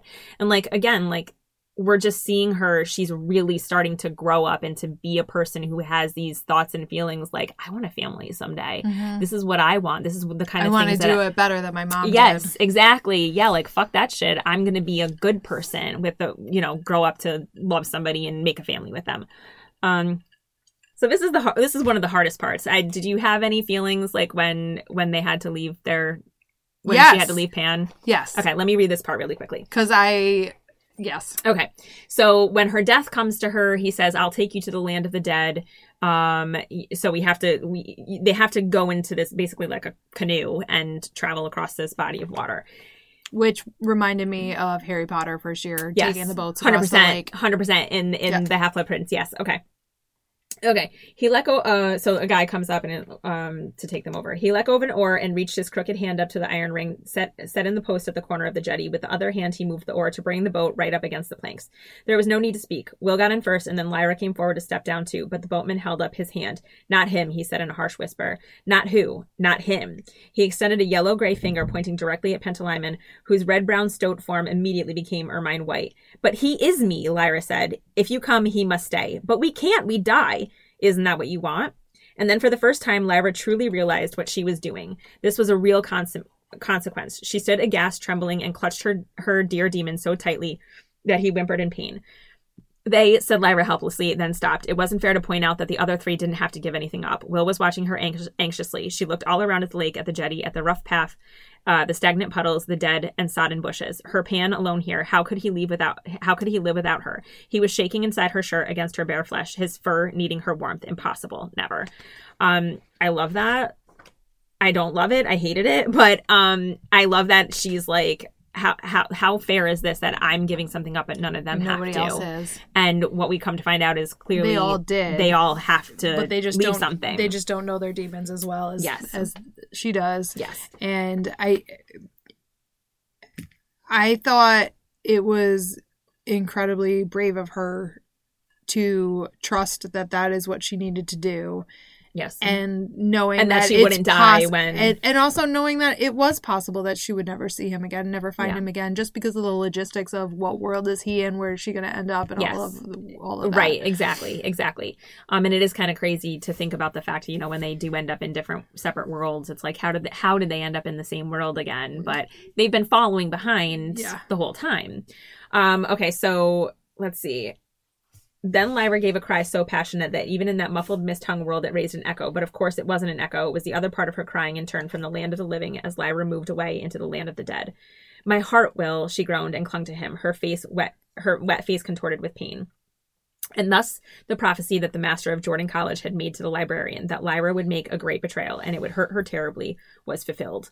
But Will, too, found an agony building inside him, and through the pain he saw that the two Galavespians clinging together just as he and Lyra were doing were moved by the same anguish. Part of it was physical. It felt as if an iron hand had gripped his heart and he was pulling it between his ribs, so that he pressed his hand to the place and vainly tried to hold it in. It was far deeper and far worse than the pain of losing his fingers, but it was mental, too. Something secret and private was being dragged into the open, where it had no wish to be, and Will was nearly overcome by a mixture of pain and shame and fear and self-reproach because he himself had caused it. So this is where we are learning, you know, just because his soul doesn't live on the outside doesn't mean that he's also not leaving something behind to travel into this world to do whatever Lyra thinks that she has to do. And like you're seeing, like Will would follow her to the ends of the earth to do literally anything, you know? Okay. So that's my stuff on those soul and like Lyra literally growing up before our eyes while we're reading and watching, you know? So in the land of the dead, I had actually something that I found that was amusing. I'm on page 249, which is right in like the same place. Mm-hmm. So they were close to the first of the people now, and was clear they were all ghosts. Will and Lyra took a step toward each other, but there was nothing to fear, for the ghosts were far more afraid of them and were hanging back, unwilling to approach. Will called out, "Don't be afraid. We're not going to hurt you. Where are you going?" They looked at the oldest man among them as if he were their guide. "We're going where all the others go," he said. "Seems as if I know, but I can't remember learning it. Seems as if it's along the road. We'll know it when we get there." "Mama," said a child, "why is it getting dark in the daytime?" "Hush, dear, don't fret," the mother said. "Can't make anything better by fretting. We're dead, I expect." "But where are we going?" the child cried. The child said, "I don't want to be dead, Mama." "We're going to see Grandpa," the mother said desperately. But the child wouldn't be consoled and wept bitterly. Others in the group looked at the mother with sympathy or annoyance, but there was nothing they could do to help, and they all walked on disconsolately through the fading landscape as the child's thin cries went on and on and on. And I wrote down, even dead kids are annoying to their moms. We're going this way. You don't have a choice. We are going this way. Are we there yet? Just keep going. Shut up. I love that. That's so fucking funny. Oh my God. That's hilarious. Let's see. So I want to talk a little bit about like, clearly there's a lot more of Land of the Dead, and I'm going to get into that. I want to talk more about Lyra, like actually finding her purpose and what it means that she's supposed to do. You know, she finds Roger, and you know they're basically just like, what do we do here? This is it. Like, so I found you. That was my point. Yeah, I found you. I'm sorry that you're dead. I'm sorry that I basically killed you. You know, whatever. So she finally figures something. She said, Lyra saw them flashing overhead and felt a pang of relief that there was still something that darted and glowed with beauty. Then, unable to keep her idea to herself anymore, she turned to Will, but she had to whisper. She put her lips to his ear, and in a noisy rush of warmth, he heard her say, "Will, I want us to take all of these poor dead ghost kids outside, the grown-ups as well. We could set them free. We'll find Roger and your father, and then let's open the way to the world outside and set them all free." He turned and gave her a true smile, so warm and happy she felt something stumble and falter inside her. At least it felt like that, but without Pantalaimon, she couldn't ask herself what it meant. It might have been a new way for her heart to beat. Deeply surprised, she told herself to walk straight and stop feeling giddy. I loved that. Loved that. Yeah. Because, you know, obviously we're realizing, oh, she's finally understanding that she has, like, different kind of feelings for Will than just... You gave me butterflies. Mm-hmm. But also, like, she's learning what her actual purpose is in this entire frickin' story, you know?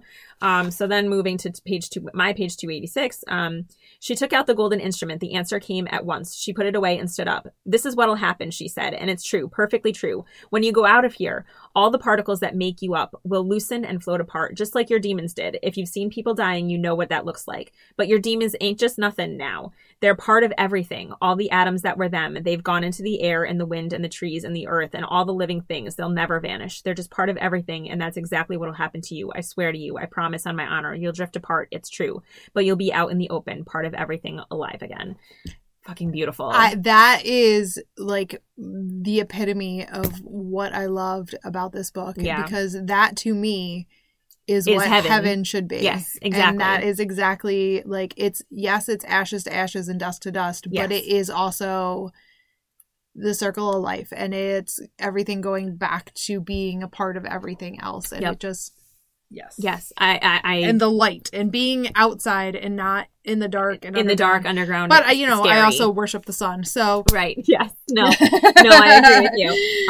But no, I felt the exact same way reading that. It's just such a beautiful, beautiful thought. So I have, right along with that, I'm jumping to page 364 in mine.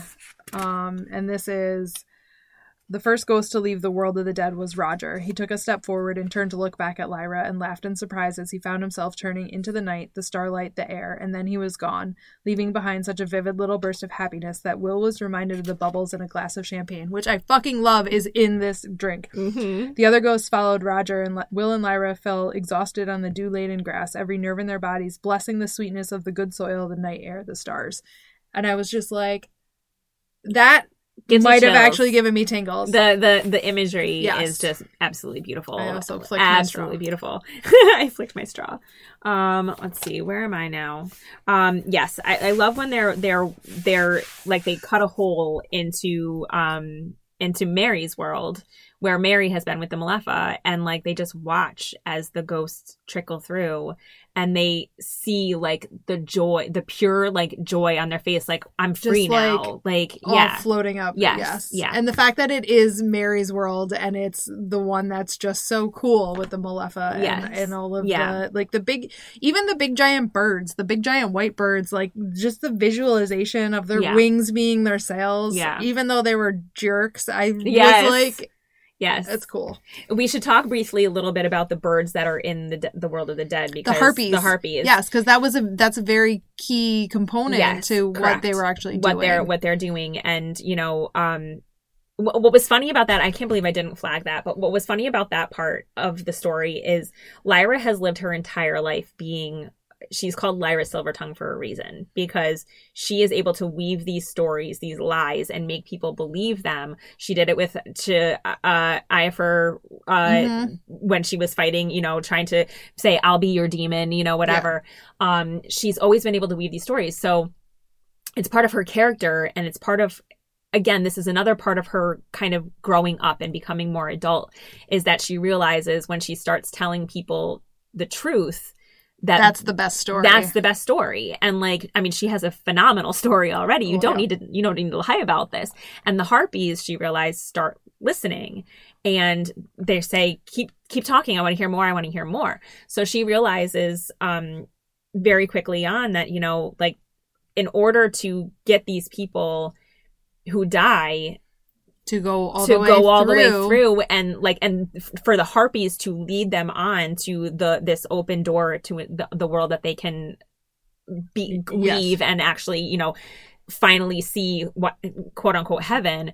You have to tell them true stories. Like, just tell the truth. Tell the story of your life. Right. Tell, like, you know, how you got there, what you did, which is the whole concept of like the pearly gates of heaven, and like you have to tell us exactly who you actually were, like how were you, and that lines up. Yes, and I like the fact that part of it did line up. Like, be true, be true of what you were and who you were. Yeah, I love that. Again, I love this part of the story just because it's very much like, you know, we started reading this story, and Lyra was a 12-year-old girl who, you know, was pretty immature. And we're coming to her now. I mean, she's probably nearing 13, if not 13. And, you know, she's she's a completely different kid because she's gone through all this stuff and she's met these people that have made her a better person and want to be a better person and want to grow up and learn, you know? So I love that. Where am I? So now let's get into Lyra and Will. Are you ready for that? Sure. Okay. So this is where the tempter comes in. Okay. Yes. Mary playing the part of the tempter. So it's in a chapter called Marzipan, and Mary is telling the story of, first she's telling the kids the story of why she stopped being a nun. So Mary was going to be a nun, and then she decided to become a scientist instead. And they said, well, why, you know, and she tells the story about how she went to a conference or something and she met this man, and this man made her feel a certain way inside. And she's, you know, they kissed and she didn't realize when he kissed her, she remembered this story from when she was a young child.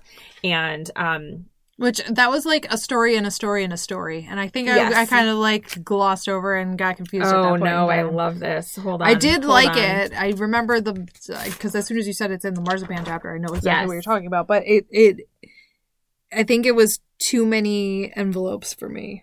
No, I understand what you mean. Where the hell? Okay, 396. I'm sorry. I just want to make sure that I'm on the right page. 396. Okay. Okay. As Mary said that, Lyra felt something strange happen to her body. She felt as if she had been handed the key to a great house she hadn't known was there, a house that was somehow inside of her. And as she turned the key, she felt other doors opening deep in the darkness and lights coming on. She sat trembling as Mary went on. And I think it was at that party, or it might have been at another one, that we kissed each other for the first time. It was in a garden, and there was the sound of music from inside, and the quiet and the cool among the trees, and I was aching. All my body was aching for him, and I could tell he felt the same, and we were both almost too shy to move. Almost. But one of us did. And then without any interval between, it was like quantum leap. Suddenly we were kissing each other, and oh, it was more than China. It was paradise. And then she goes on to keep talking about whatever. But like, this is Lyra finally realizing, you know, I've been with this boy for so long. And like, she's telling me this, Mary is telling me this story about how she felt attraction to a boy at 12 years old. And I'm sitting here next to this boy who has literally been to the ends of the earth with me. Yep. And I'm feeling this thing, and you're putting words to what I'm feeling, and now I'm understanding.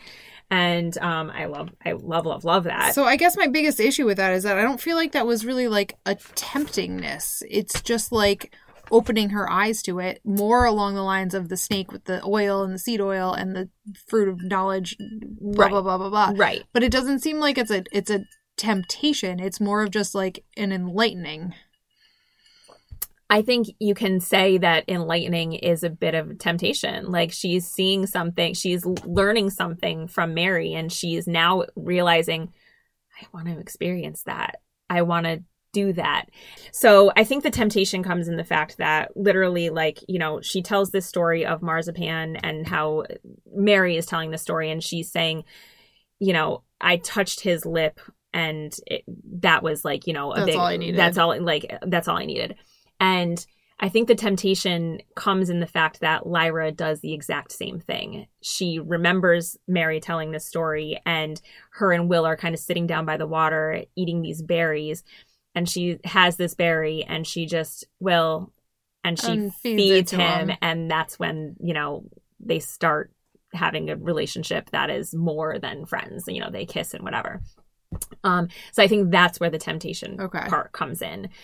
She's been tempted by this story to try this exact same thing and feel these feelings that Mary felt when she was her age. That's how I feel about that. It also, so Mary's story, as far as an enlightenment and explaining to her, it comes hand in hand with the fact that she was at Jordan College with a bunch of males and like a housekeeper. Right. So she never had a motherly figure to kind of explain things to her. And she never had like a bunch of girlfriends to be like, does this happen to you? What does this mean? Exactly. Like, which we all do as a coming of age and sharing this. I was actually having a conversation with a mom at soccer last night about the fact that that's one of the best things about friends your age at that point in time of your life, where you can like bounce things off. And I go, I still do that with some of my girlfriends being like, the fuck is this? Yes, exactly. So just, you know, one more thing in that whole scene or whatever. Let's see. Okay, where do I start here? Mary turned spyglass in hand to see Will and Lyra returning. They were some way off. They weren't hurrying. They were holding hands, talking together, heads close, oblivious to everything else. She could see that even from a distance. She nearly put the spyglass to her eye, but held back and returned it to her pocket. There was no need for the glass. She knew what she would see. They would seem to be made of living gold. They would seem the true image of what human beings always could be once they had come into their inheritance.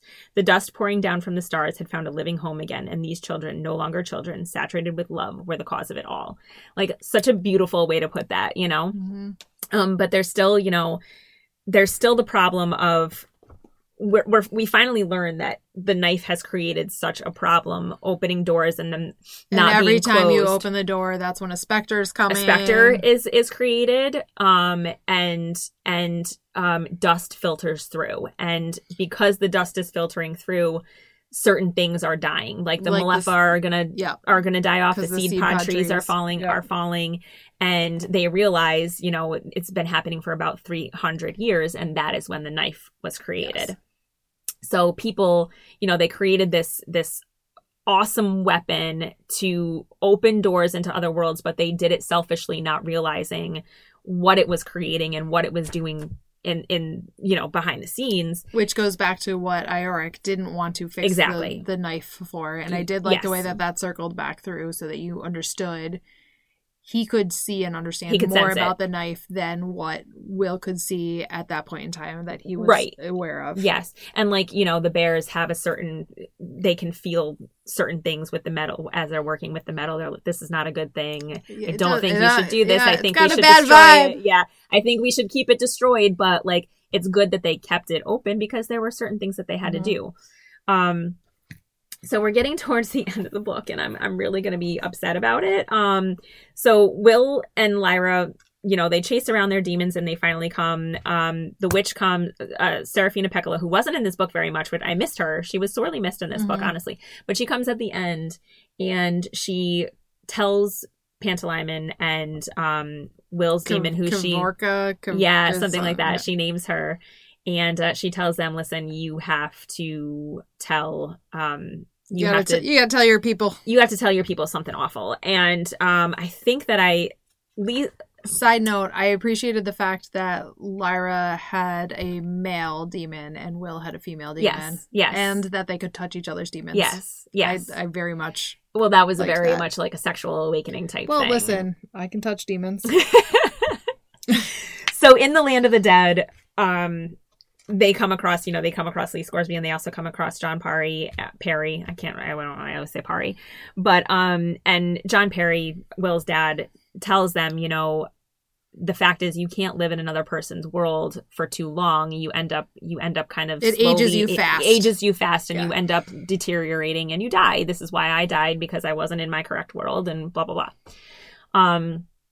So Serafina Peccola tasks Pantalaimon and whatever the fuck her name is, the other one, Kevorka, sounds like Dr. Kevorkian, to basically tell them, you know, you love each other, but here's our task. We have to now close all these doors, and you can't live together, and here's the reasons why. You know, you're in love. We hope that. We're so glad that you found each other, blah, blah, blah. But also, sucks for you. Yeah, can't live together. We find out that Lyra, because she is now basically sexually awakened. Every woman. She can no longer read the alethiometer. Which I was like... very, very, very, very, very upset with that. And that might have been part of the reason I didn't like this book. Yes. It was a bummer. Because the alethiometer was one of the coolest parts to me. Absolutely. Absolutely. But it makes complete and total sense. In the world that this is. Yes, exactly. Exactly. So let's see. I want to go to, I think, page 440 is when I... Yes. Okay. So who is she talking to? Okay, so they're talking to an angel at this point, and the angel comes down and is trying to help explain, you know, why they need to do certain things. And the angel comes to Will and says, can you teach me how to close all of the doors? There are like thousands of doors, and they all need to be closed. I will get all the angels that I can to help me. We'll do this. Don't worry about it. You close the doors that you can, and I'll close these doors. And, you know, they're discussing it, and the angel is explaining to Lyra, you know, you might not be able to read the alethiometer as you were before, but you will come to it again. You can learn it. And she says, how long will that take? A lifetime. That long? But your reading will be even better after a lifetime of thought and effort, because it will come from conscious understanding. Grace attained like that is deeper and fuller than grace that comes freely. And furthermore, once you've gained it, it will never leave you. You mean a full lifetime, don't you? Lyra whispered. A whole long life, not just a few years. Yes, I do, said the angel. And must all the windows be closed, said Will, every single one? Understand this, said Zephania. Dust is not a constant. There's not a fixed quantity that has always been the same. Conscious beings make dust. They renew it all the time by thinking and feeling and reflecting, by gaining wisdom and passing it on. And if you help everyone else in your worlds to do that by helping them to learn and understand about themselves and each other and the way everything works, and by showing them how to be kind instead of cruel, and patient instead of hasty, and cheerful instead of surly, and above all, how to keep their minds open and free and curious, then they will renew enough to replace what is lost through one window. So there could be one left open. Will trembled with excitement, and his mind leapt. Let me just throw my toe right in that door. You said I can have one? Yes. I can have one? You can, there can be one door. And Will trembled with excitement, and his mind leapt to a single point, to a new window in the air between his world and Lyra's. And it would be their secret, and they could go through whenever they chose, and live for a while in each other's worlds, not living fully in either, so their demons could keep their health. And they could grow up together, and maybe much later on they might have children who would be secret citizens of two worlds, and they could bring all the learning of one world into the other. They could do all kinds of good. But Lyra was shaking her head. No, she said in a quiet wail, we can't, Will. And he suddenly knew her thought, and in the same anguished tone, he said, no, the dead. We must leave it open for them. We must. Yes, otherwise. And we must make enough dust for them, Will, and keep the window open. She was trembling. She felt very young as he held her to his side. And if we do, he said shakily, if we live our lives properly and think about them as we do, then there'll be something to tell the harpies about as well. We've got to tell people that, Lyra. The true stories. Yes, she said. The true stories the harpies want to hear in exchange. Yes. So if people live their whole lives and they have nothing to tell about it when they've finished, then they'll never leave the world of the dead. We've got to tell them that, Will. This is heartbreaking. Like, absolutely heartbreaking. But so before you get to the fully heartbreaking part of it, yeah, the concept of people have to live their lives with their eyes open and live your life so that you have a story that's a true story, that's a good story, that created dust, that is going to be the story that's going to get you all the way through. That's what we need to do, and that's what we need to tell the world to do. Yes. And not just, I love the angels, be kind, be nice, be happy, don't be dicks, don't be jerks, let people out when they're trying to take a left and the road is fucking sucked with traffic. Right, exactly. Like, all of those little things, they matter. They really, truly matter in life, and it will make the world a better place. Right. And then it will make the afterworld a better place. Exactly.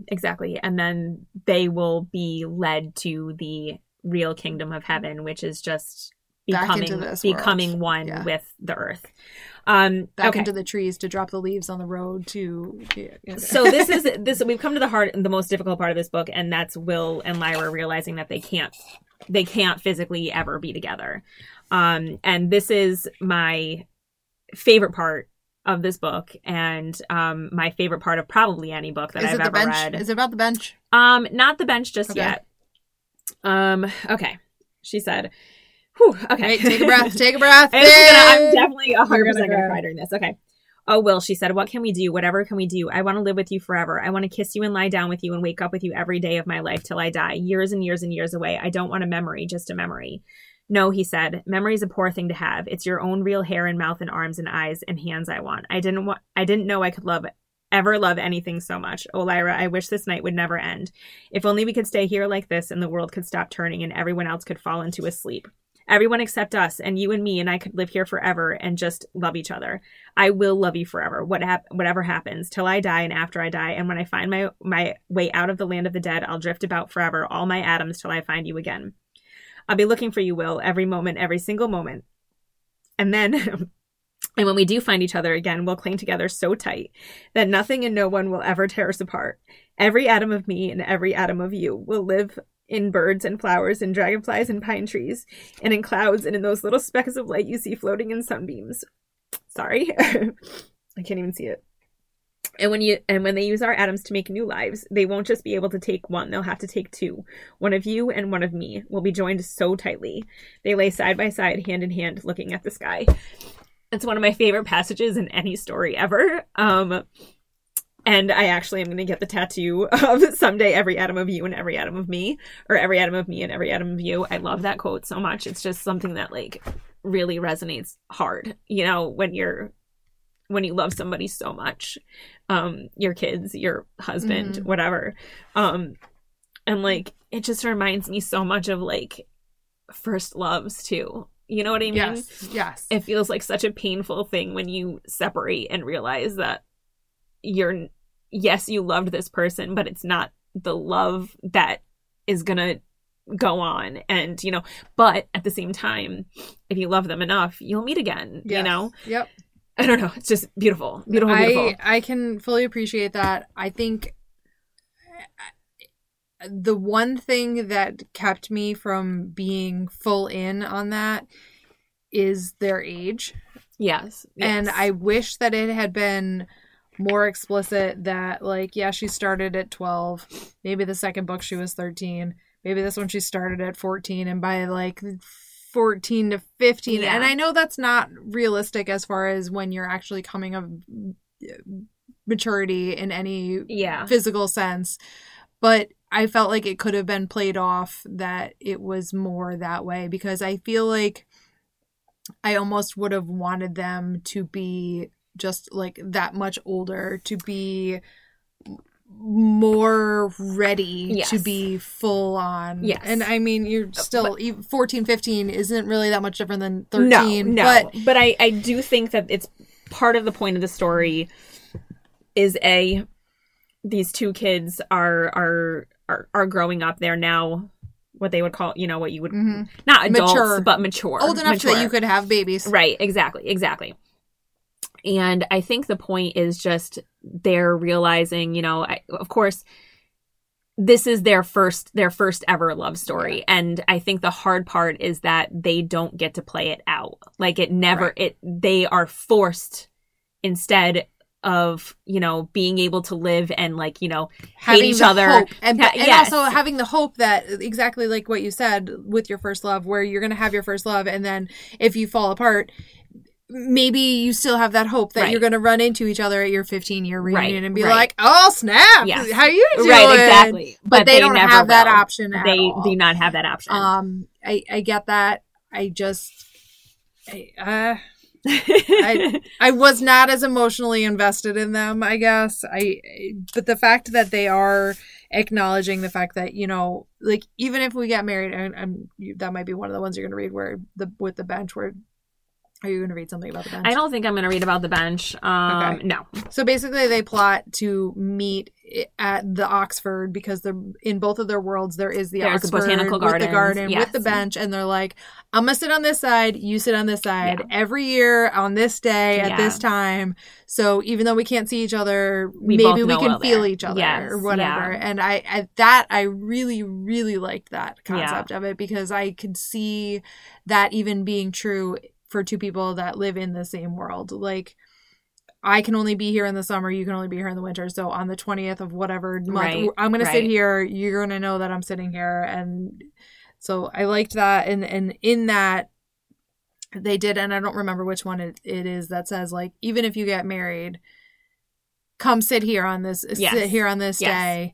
And I don't think it was explicitly said, like, don't tell your spouse, but also, like, if you should tell your spouse, but also just, like, know that this is part of what I'm going to do in my entire life, because I had this happen. Yes, and you were so young. But I think that's the most heartbreaking part about it to me, is that they never got the chance to play it out like a regular relationship. It just, there's so much weighing on the two of them doing the right thing that I think is the toughest part for me, because, you know, if you don't close all these windows and you know, the world will end, the because world it's is, just is it's, right. It literally relying on them. So there's one other part in that at the end I just really loved. Let's see. You're not done yet, right? No, not quite. No. It's funny. She said, "You remember when we were younger and I didn't want you to stop changing at all." She's talking to Pan. "Well, I wouldn't mind so much now. Not if you stay like this." Will put his hand on hers. A new mood had taken hold of him and he felt resolute and peaceful, knowing exactly what he was doing and exactly what it would mean. He moved his hand from Lyra's wrist and stroked the red gold fur of her demon. Lyra gasped, but her surprise was mixed with pleasure, so like the joy that flooded through her when she had put the fruit to his lips, and that she couldn't protest because she was breathless. With a racing heart, she responded in the same way. She put her hand on the silky warmth of Will's demon, and her fingers tightened in the fur, and she knew that Will was feeling exactly what she was. And she knew, too, that neither demon would change now, having felt a lover's hand on them. These were their shapes for life. They would want no other. So wondering whether any lovers before them had made this blissful discovery, they lay together as the earth turned slowly and the moon and stars blazed above them. I thought that was very beautiful, too. It is beautiful. I read that entire phrase with demons in air quotes. Yes, because clearly they're and my quote-unquote demons no longer to take a different shape. Yes. And you buried your hand in my thick fur. Yes, exactly. 100%. I felt this too. But again, we're reading a story about 13-year-old kids. Well, and then I think that's what I had, like, because that's where I was at. Yes. And I'm like, it's right there. Even if they were 16 or 15, like, it's just that little bit less creepy. Yes. Of like, so I'm on my last page now, so if you want to. So I have one other thing that I want to say, going back to what Xanthia, which is how I read that stupid angel's name. I don't remember how you just said it, but it Xanathia, wasn't the same thing. Yeah, Xanathia, I was like, oh, it's Xanthia. Mm. So this is Lyra and Will are talking with Mary. And she says, "When I first saw you in Oxford," Lyra said, "you said one of the reasons you became a scientist was that you wouldn't have to think about good and evil. Did you think about them when you were a nun?" No, but I knew what I should think. It was whatever the church taught me to think. And when I did science, I had to think about other things altogether. So I never had to think about them for myself at all. But do you now?" said Will. "I think I have to," Mary said, trying to be accurate. "When you stopped believing in God," he went on, "did you stop believing in good and evil?" No, but I stopped believing there was a power of good and a power of evil that were outside of us. And I came to believe that good and evil are names for what people do, not for what they are. All we can say is that this is a good deed because it helps someone, or that's an evil one because it hurts them. People are too complicated to have simple labels. And I know we've had a conversation on a previous episode, and I couldn't tell you what that was at any point, about if people are inherently good or inherently evil. And I think that was a great way to sum up, like, you are not. Yes. Your actions are one or the other, but you physically are way more complex than a single bilinear label. Right, exactly. Gray or black or white. Yes, agreed. Like, life is gray. Yeah. Like, yes, you live in the shades gray, basically. Yeah. Not all 50 of them. No. No, thank you. We'll never read that book. That is a book you'll never catch on this podcast. Anyway, I'm at the end. I'm not going to read like the whole. Well, maybe I will. I don't know. Anyway, they're at the bench right now, I believe, and they're kind of just hanging out. Her and Pan. He's kind of. I love this. Like, their relationship is different now.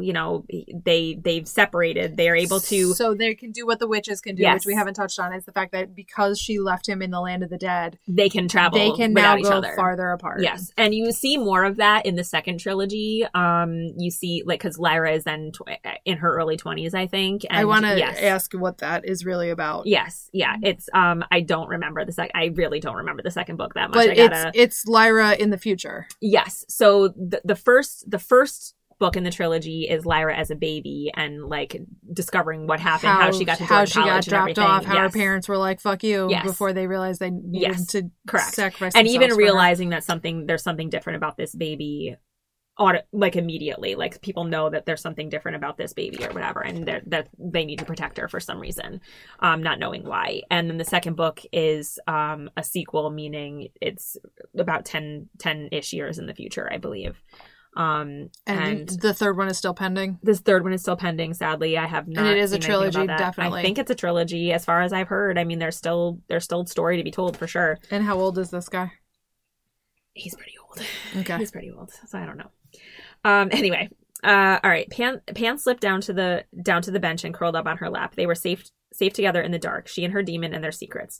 Somewhere in the sleeping city were the books that would tell her how to read the alethiometer again, and the kindly and learned woman who was going to teach her, and the girls at the school, who knew so much more than she did. She thought, they don't know it yet, but they're going to be my friends. Pantalaimon murmured, that thing that Will said. When?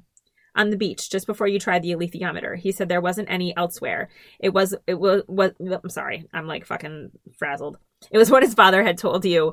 But there was something else. I remember. He meant the kingdom was over, the kingdom of heaven. It was all finished. We shouldn't live as it if it mattered more than this life in this world, because where we are is always the most important place. First of all, I love that. Where we are is always the most important place. He said we had to build something. That's why we needed our full life plan. We would have gone with Will and Kurzhava, wouldn't we? Yes. Close. Of course. Yes, you were. The Kevorkian. Yes, of course. And they would have come with us, But then we wouldn't have been able to build it. No one could if they put themselves first. We have to be all those difficult things, like cheerful and kind and curious and patient. And we've got to study and think and work hard, all of us in all our different worlds. And then we'll build. Her hands were resting on his glossy fur. Somewhere in the garden, a nightingale was singing, and a little breeze touched her hair and stirred the leaves overhead. All the different bells of the city chimed once each, this one high, that one low, some close by, others farther off, one cracked and peevish, another grave and sonorous. But agreeing in all their different voices on what the time was, even if some of them got to it a little more slowly than others.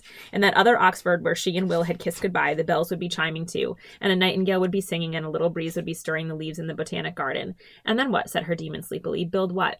The Republic of Heaven, said Lyra. So, like, it's just the perfect way to end this, knowing that, you know, this is exactly what I've been saying. Like, you know, you have to... She couldn't stay with him, and they realized that together, which, in my opinion, made them grow up. Very, like, it was like this proved, like, we're not being selfish anymore. We're not doing what we want just because it's what we want. We're doing it for the greater good, and being able and her building the kingdom of heaven and them building the kingdom of heaven is literally just telling people, reminding people, do good, tell your stories, go down when you die, tell your stories to the harpies. They are going to take you to where you really want to be, because you don't want to be in that land of the dead.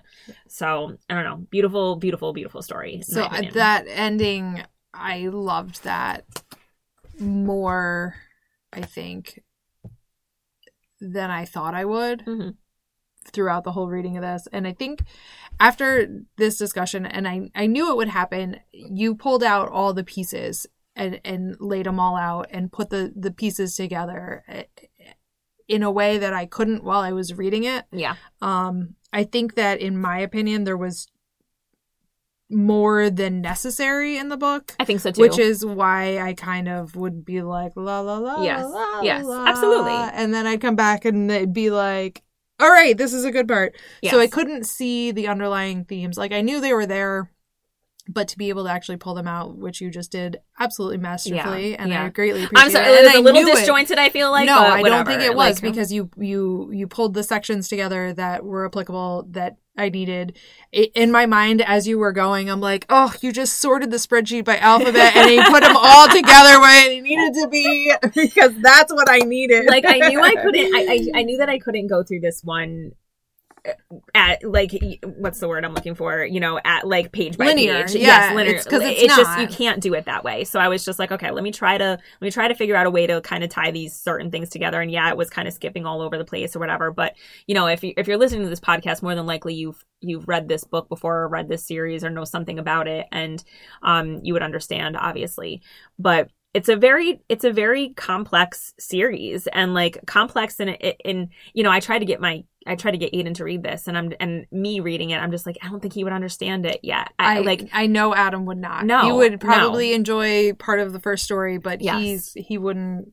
Yes, it's young adult, it's in the sense subtle. That it's a 12-year-old as its hero. Yes, but it is an adult It's adult themes. Very subtle, very much subtext. It's not in your face. Yes. Certain parts, yes, but it's you have to be able to absorb what you're reading and analyze it, which I didn't do very well. I think, like, listen, the first time I read the book, yes, I loved it. I still really, really, really enjoyed the book. I think the second reading really helped me to bring it all together and be like, okay, yeah, the second reading of the whole trilogy personally, like, yes, I loved the trilogy in the first place, but a second reading of it, in my opinion, really, like, brought it all together. Resonated these certain parts of it that really needed to speak to you.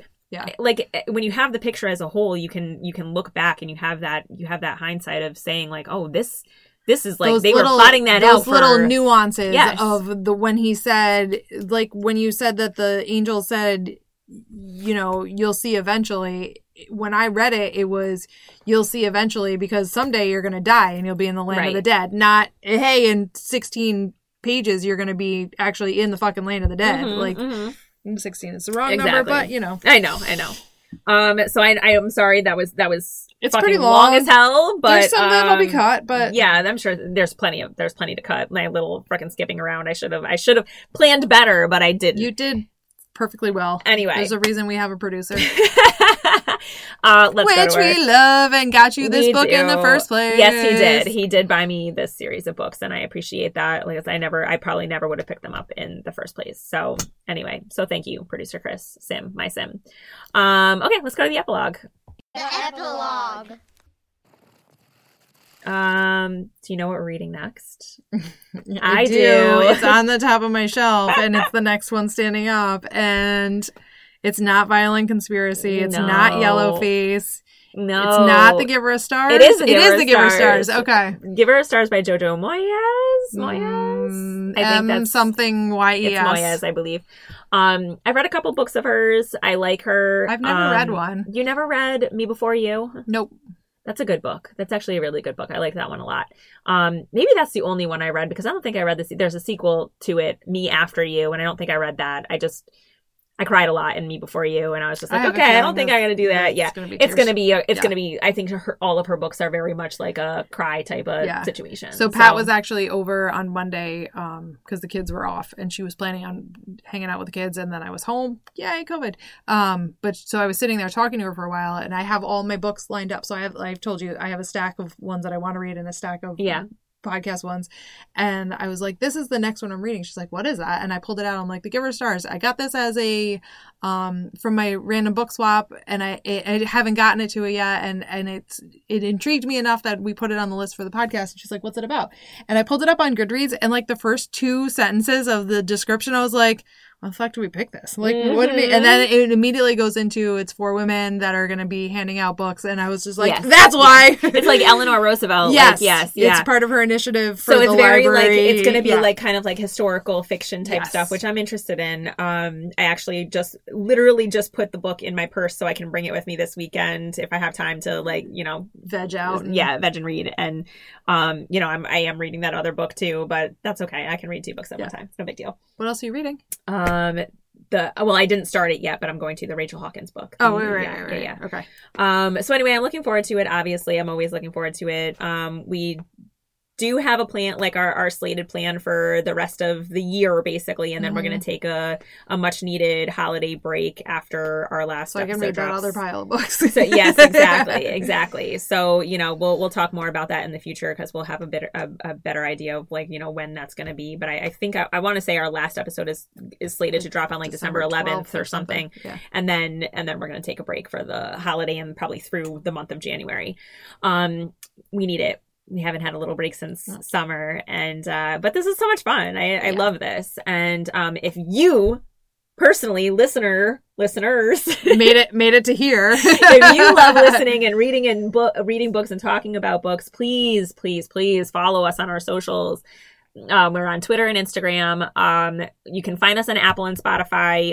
Rate, review, and subscribe. Like, I mean, if you can, because that helps out too. And we like to see when we get new listeners and where they are, like, and all that shit. Like the guy in Iowa. Yeah, John said we had a listener in Indonesia. That was kind of cool. Really? Yeah. I don't know. It could have just be a fucking random download or something, but whatever. It's a bot. It is. It's a bot. Yeah.